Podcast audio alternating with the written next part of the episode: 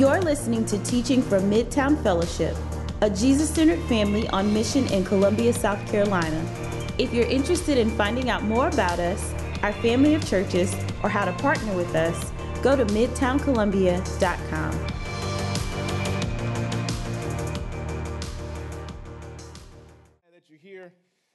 See, we have a lot of visitors here with us today. I want to make sure I introduce myself. I go by Ant. I get the privilege of serving as pastor here at Midtown Two Notch. I understand that a lot of people visit a lot of different churches uh, on Easter Sunday. We're very glad that you chose to worship with us. If you would do me a favor, if you're a first time guest, you do me a favor. You don't have to do anything right now, but when, when we dismiss at the end, if you would make sure you just stop by, uh, we'll have a kiosk out there and a sign that says for first time guests. We'd love to be able to connect with you, especially if we haven't already been able to do that. And we hope that you would continue to join us on Sunday as well. Go ahead and turn uh, in your Bibles to 1 Corinthians chapter 15. You should have one in the seat back in front of you. If you do not own your own Bible, please take that home with you. We would love for you to have a Bible. We want everyone to have one. So, again, if you do not currently own a Bible, please take that one with you as a gift from us, as a just an opportunity for us to show us, to show you our love. Excuse me. I love the resurrection of Jesus. There's really nothing that I love preaching about more than the resurrection of Jesus Christ. So I hope y'all ain't finished praising God today, because I don't want to be the only one up here doing that as we talk about the resurrection today. We're going to get it started in verse 58. 1 Corinthians chapter 15, we're going to get it started at verse 58. I have one goal today. One goal.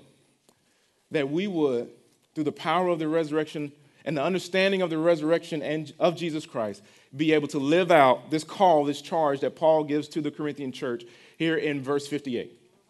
That we would, through, through the power of the resurrection of Jesus Christ, with eyes on the fact that he got up out of the grave, we would be able to live out this, this beautiful charge, this beautiful command that Paul gives. So, this is the last verse in the chapter. We want to read it. This is where we're going. Then we'll go back and work through everything Paul tells them and instructs them on and encourages them with to get them, get them to this point. Let's read. I'll read verse 58. Therefore, my beloved brothers, be steadfast, immovable, always abounding in the work of the Lord, knowing that in the Lord your labor is not in vain. I want to encourage us with the resurrection of today to be steadfast. The word steadfast means unwavering, it means to be fixed in a direction. Someone who is steadfast doesn't allow the different circumstances and situations that they find themselves in to get them off course from where they are intending to go. Now, Paul's going to tell us where we're intending to go here, but we want to make sure we understand what he means by being steadfast. He also says being immovable. Something that's immovable is not just that our, our, our, circumstances can't push us off of the path that we're on, but nothing and no one can change our direction or change the purpose that we have in Christ. He says, I want you to be steadfast and immovable, always abounding in the work of the Lord. The Greek word, therefore, abounding means to have excess. He says, I want you to always be going above and beyond in the works of the Lord. This is what he calls us to. Now, notice the first word in this verse is therefore. It means he's connecting what he's calling them to to what he has already said to them. In light of what I'm saying to you, you should live this way. My beloved brothers, be steadfast, be immovable. Let nothing move you. Always abounding in the work of the Lord, knowing that in the Lord your labor is not in vain then nothing that we ever do in service of the Lord is in vain. That's whether that's sharing the gospel of Jesus with someone who does not know him or whether that's just you loving your neighbor as you love yourself. None of it is ever in vain because of the resurrection of Jesus, is where Paul is going in this passage. I want to try to explain a little bit. I have a friend, I won't, I won't use her name, I'll call her Jay. Jay worked as a, let me make sure I get this right, pediatric emergency room trauma nurse pediatric emergency room trauma nurse. I can't imagine the things that she's seen. I can't imagine the pain that she has felt as she treats children who have been harmed in devastating ways, some of which have not recovered. I was having a conversation with her, excuse me, and she was saying that the heaviness of it was unbearable. She said, I, I, go to work and I see these things that no one should ever have to see. She said, it's just, it's unbearable. She said, I don't know if I can continue on doing this. It's too much. It's too heavy. She had come face to face with some of the darkest things, maybe more darkness than we have ever seen personally. In a life group meeting a few weeks ago, I was talking with a lot of y'all know Zach. He's one of our members here, and he uh, he works with families and, and, and, and represents their cases at different hearings.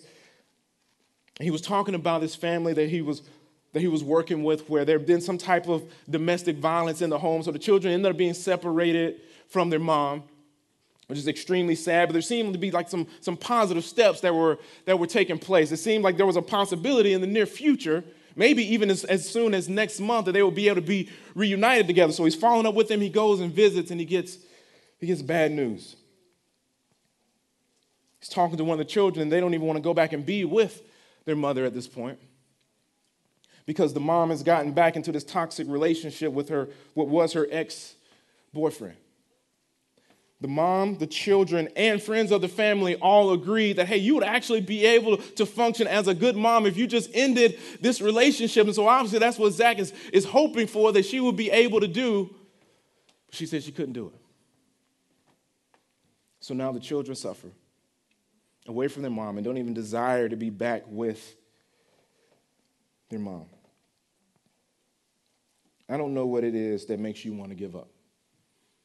I don't know what it is that makes you at times feel like you can't continue on. I, I, I, saw the, the, the disappointment on Zach's face as he was explaining and sharing that story with us. I don't know what that is for you, but I do have good news for you. That the truth that we're about to look through in 1 Corinthians chapter 15 is the strength that we have to be able to move and walk and continue on through any amount of darkness, through any amount of injustice, through any amount of darkness that we see in this world.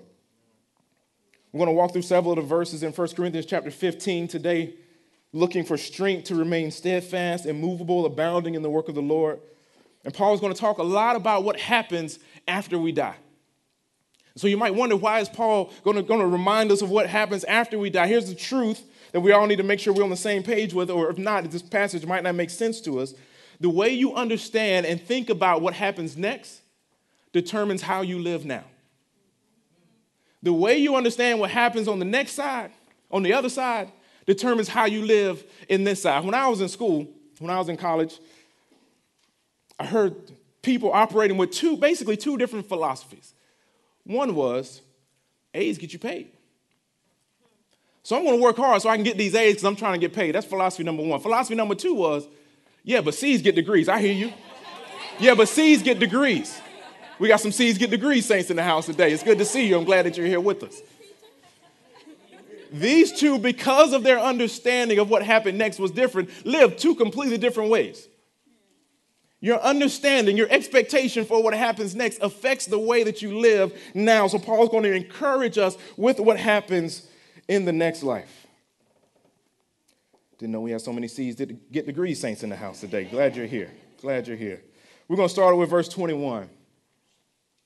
For as by a man came death, by a man has come also the resurrection of the dead.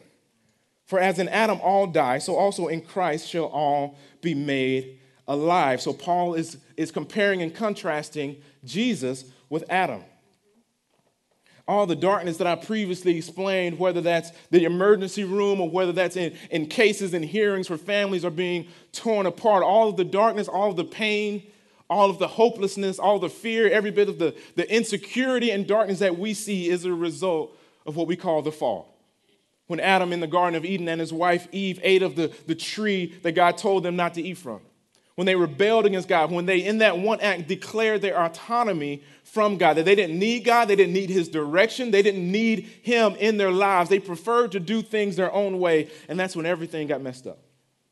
Theologians call it the curse of sin. Afterwards, God begins to let them know now that the ground is cursed, very, the very, very creation itself, the fabric of creation was in cursed. Their relationships begin to have problems with their relationship with each other, their relationship with, them, with themselves, their relationship with God got messed up.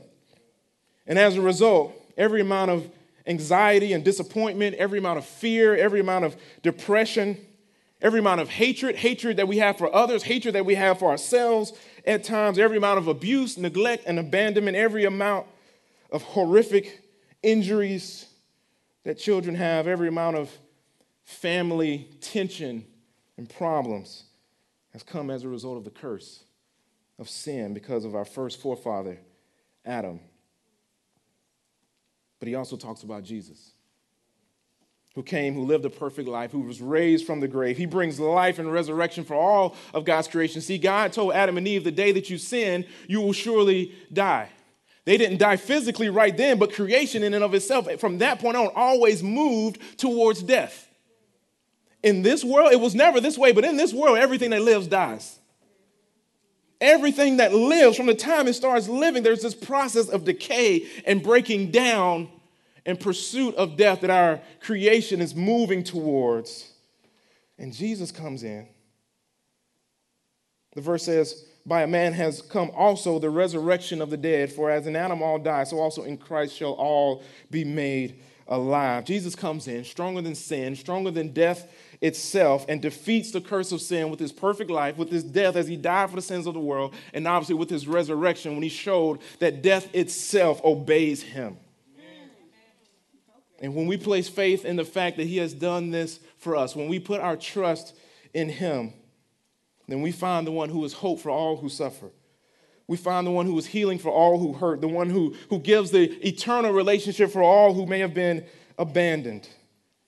Paul continues on glorifying our Savior in verse 23. He says, But each in his own order, Christ the firstfruits, then at his coming, those who belong to Christ. So, to explain this concept of the firstfruits. So, this, this would have been written in an agricultural society, right, where they live off of, off of the harvest. And the first fruits of the harvest was the first, it wasn't really considered to be a part of the main harvest. It would come a little earlier, and it would kind of give you a foretaste of what the harvest was going to be like. It will give you a foretaste of what's going to come from the ground later. So if the, so if the, if the first fruits are good, then you know the harvest is going to be good. But it also proves to you that you're actually going to have a harvest. So at some point, you're anticipating the first fruit, maybe even b- before and more than you're anticipating the harvest, because this is what lets you know if you're going to actually have a harvest. And Paul is saying that Jesus' resurrection is the first fruits of the harvest, and we are the harvest. He's saying that because all believers, even though we will die in this life and our bodies will be buried in the ground, just like he got out of the ground as the first fruits, as a harvest does, our bodies will rise up from the ground as well, and we will be the harvest. And we look to Jesus to know both that, yes, we will be raised from the dead, and we look to understand what it will be like when we are raised from the grave. Jesus, as the first fruits, gives us a picture into eternity that we will rise above death that though we die, death just gets us actually to where we want to go in the first place to go be with our Lord and our rock, our Savior. Jesus is the first fruits, He's the, the foretaste of the harvest. Verse 24 Then comes the end, when He delivers the kingdom to God the Father after destroying every rule and every authority and power. For He must reign until He has put all His enemies under His feet. I don't watch golf, I don't get into golf. But I know what happened about a week or two ago at the Masters. I saw people who don't care anything about golf losing their man, losing their minds, grown men crying because Tiger Woods won the Masters. Crying. We love a good redemption story we love to see someone rise up out of the ashes. Tiger Woods was the best of the best. They were saying he was the greatest of all times, and then his career just fell off a cliff. He couldn't even compete on the same level with the people that he was destroying just prior to that. And then he rises, he wins the Masters. I saw videos of entire, uh, what do you call it, bars and, and sports clubs just igniting with passion and celebrating Tiger Woods winning because we love to see someone rise out of the ashes, rise out of the clutches of defeat. This is why Avengers Endgame is expected to gross more money in the first week than anyone than any other movie that's ever been done. Why? Because there is something in us. It's not just that we prefer it. There is something in us that's like, no, the evil can't win. The evil cannot win. So we say, here, take all our money and all our time. Avengers, you get it all. All of our money, Everything. Verses 24 and verse 25 amaze me, where it talks about him delivering the kingdom to God the Father after destroying every rule and every authority and every power. I want you to understand what Paul is saying, because I don't know if we fully grasp it. He's saying Jesus died, got up from the grave, didn't end there, and then he rises above every other authority and power in the earth. He goes from the pinnacle of weakness, the, the, the, the pinnacle of the, of the essence of the curse of sin. He is dead. Three days, not breathing, not moving, three days. And not only does he rise from the dead, but he rises to be more powerful than his enemies and he puts them under his feet. This is our Savior. That he didn't just get up out of the grave, he got up with all power in his hands. For he must reign until he puts all his enemies under his feet. Verse 26 the last enemy to be destroyed is death, for God has put all things in subjection under his feet. It's like he looks at death and he says, You hold on for a second. I'm saving you for last. I'm coming back for you. I'm going to finish you off. I'm going to finish you off when I come back. Paul goes on to talk about what this harvest will look like for us in verses 51 and 57. Go ahead and jump down a few verses with me to verse 51. Paul says, Behold, I tell you a mystery. We shall not all sleep, but we shall all be changed.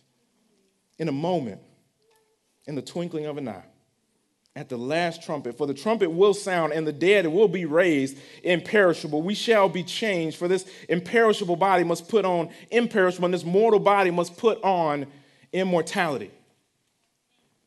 Paul says the trumpet is going to sound. Y'all know what the trumpet means, right? It means the king is here.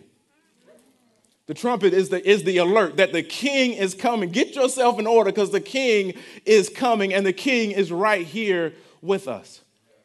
And Paul says the perishable will put on the imperishable. He talks about our bodies, he's talking about that harvest he referred to earlier, that all the saints who have been buried, who are, who are currently have bodies in the ground, those bodies will rise up and come up out of the ground. And the perishable, body, perishable bodies will put on the imperishable. And the, what was mortal, what was able to die, will never be able to die again. And it will put on immortality when the trumpet sounds, when Christ comes back for his people. Our mortal bodies that have been affected by the curse will never know the curse of sin ever again. We'll never know pain. We'll never know harm.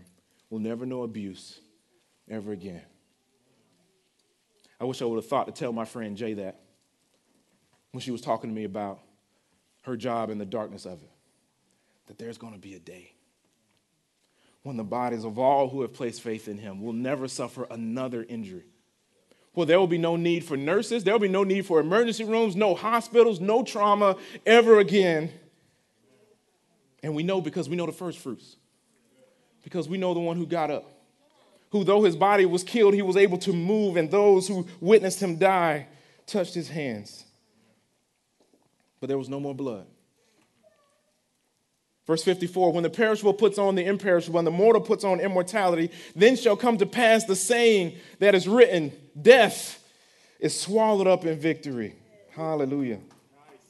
Oh, death, where is your victory? Oh, death, where is your sting? The sting of death is sin, and the power of sin is the law. But thanks be to God who gives us the victory through our Lord Jesus Christ. Paul says that on that day, when the perishable puts on the imperishable, when all the saints will rise together with our King, death will be nothing more than a distant memory. It'll be something that we mock and laugh at.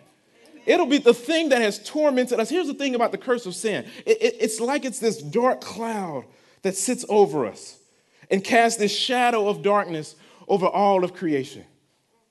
And Paul says that we will rise and we will look at death and we will say, Where is your sting? You used to cause so much pain, so much fear, so much grief. Where is your sting. Thanks be to God who gives us victory through our Lord Jesus Christ. That the evil monster of death and sin has been slain by our Savior. And that's important because, as I said earlier, the way you understand and think about what happens next affects the way you live now. The way you understand and think about what happens on the other side affects the way that you live on this side. And I want to use the rest of our time today to explain why this truth that Jesus has been raised from the dead changes everything. The truth of our resurrection in him changes everything and enables us to be steadfast and immovable. When I had that conversation with Jay, I asked her, What you're describing, is it hopelessness? She kept using the word heavy. She said, kept saying it was so heavy. I said, is it, is it hopelessness? She said, what, I, am not sure. What exactly do you mean? I said, hopelessness is when you have arrived at the conclusion that the darkness wins. Hopelessness is when you, you, you so see the darkness, and this is what suffering does, like it puts blinders over us, and all we can see is the darkness. Hopelessness is when you can't see any light shining through. It's when you can't see any good. All you see is the evil, and so you throw your hands in the air and it's like, well, why would I continue to do this? Why will I continue on? Hopelessness expresses itself in a couple different ways. For some of us, it just expresses in misery who is just miserable. We got no fight left in us. We got, we got no more energy. All we, all we want to do is just quit and give up. That's one way that hopelessness expresses itself. But hopelessness expresses itself in another way that's a little bit more sneaky. We call that cynicism. Cynicism is when you just don't expect anything good to happen, so you're kind of jaded, kind of emotionally distancing yourself from it. It's like, well, I don't see why I would pray. I don't feel like anything's going to happen. Is, oh, I've been trying to encourage this person and I've been talking to her over and over again and I don't see, she ain't changed. She just is who she is and she just is who she's going to be. So why would I even continue on? Cynicism is, man, why would I even keep trying to fight against this sin in my life? This is just who I am. It's who I've always been. This is, this is just my personality. Now, why would I even continue to try to fight against it? I might as well just accept it as a part of who I am. That's belief that the darkness has won. That's not the confession of someone who understands that Jesus did not stay in the grave. That is living as if our Savior is still dead. Have you ever been there before?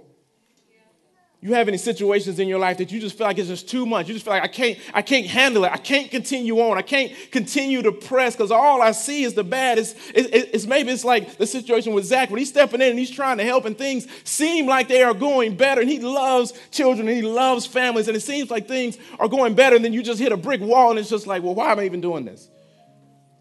Why am i even continuing on in this fight? This is hopelessness you have any situations in your life that feel like that? God, I know you say you're good, but it doesn't look like it. This struggle, this fear, this grief is too much. This sadness, this pain, this suffering that I'm enduring is too much. This anxiety, this depression, this sin that I've been struggling with, I've been messing up over and over and over again. It's harming me, it's harming other people. It's just too much, God. This issue in my family that causes me so much pain is just too much this desire that I have for something that you are not giving me, God, the sadness that I feel, it's just, it's just too much. This oppression, this racism, this injustice, God, it's just, it's just too much. Have you ever been there before? What makes you feel like the darkness has won? I don't know what makes it hard for you to see the light, but I want us to find strength. I'm going to read again verses 54 and 55. Death is swallowed up in victory. Oh, death, where is your victory? Oh, death, where is your sting? I want you to be able to do what Paul is doing right here. I want you to be able, I want you to be able to look the curse of sin right in the face and say, You have no victory here. I want you to be able to look at your, your worst fear, your worst pain, your worst anxiety, whatever causes you the most tears. I want you to be able to look at your worst grief and say, You do not own me, you do not run me, you do not rule me, and you do not have victory over me. I have a master. He is coming back and he will finish you off. I want you to be able to look into your worst pain, sometimes with tears in your eyes with your eyes on the resurrection of Jesus that reminds you that reminds you that your pain and your grief does not have the final say. I want you to be able to look at it and proclaim that your day is coming. You will not reign forever and you will be defeated and I will mock you for all of eternity. I want us to be able to understand through the power of the resurrection that when we look at the first fruits that the curse does not win. I told Zach that day in our life group meeting, I just want to remind you that the darkness doesn't win. I know you're seeing the darkness right now. I want to remind you that it does not win. I want us to be able to look that pain in the face and be able to say, You hurt me. You caused me a lot of tears. You made me feel hopeless at times because it looked like you were winning. But my king is coming back when the trumpet sounds. And when the trumpet sounds, you will be defeated and I will mock you. But here's the other part of it. Here's the other part. It's not just that he's defeating the curse of sin when he comes back, he's already defeated it. I said that the curse is like this black cloud that just sits over us. The resurrection is looking at the cloud and saying, I'm starting to see the light coming through.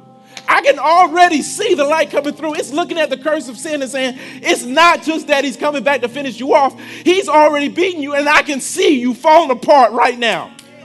I can already see you crumbling. I can see your, the, the fabric starting to rip on your whole system. You are crumbling and you are already being defeated. Because there are ways and there are times that you used to run me and you don't anymore. That's because you're already defeated. Because even in my misery, I'm able to find hope in the Lord now in ways that I've never been to before. You've already been defeated.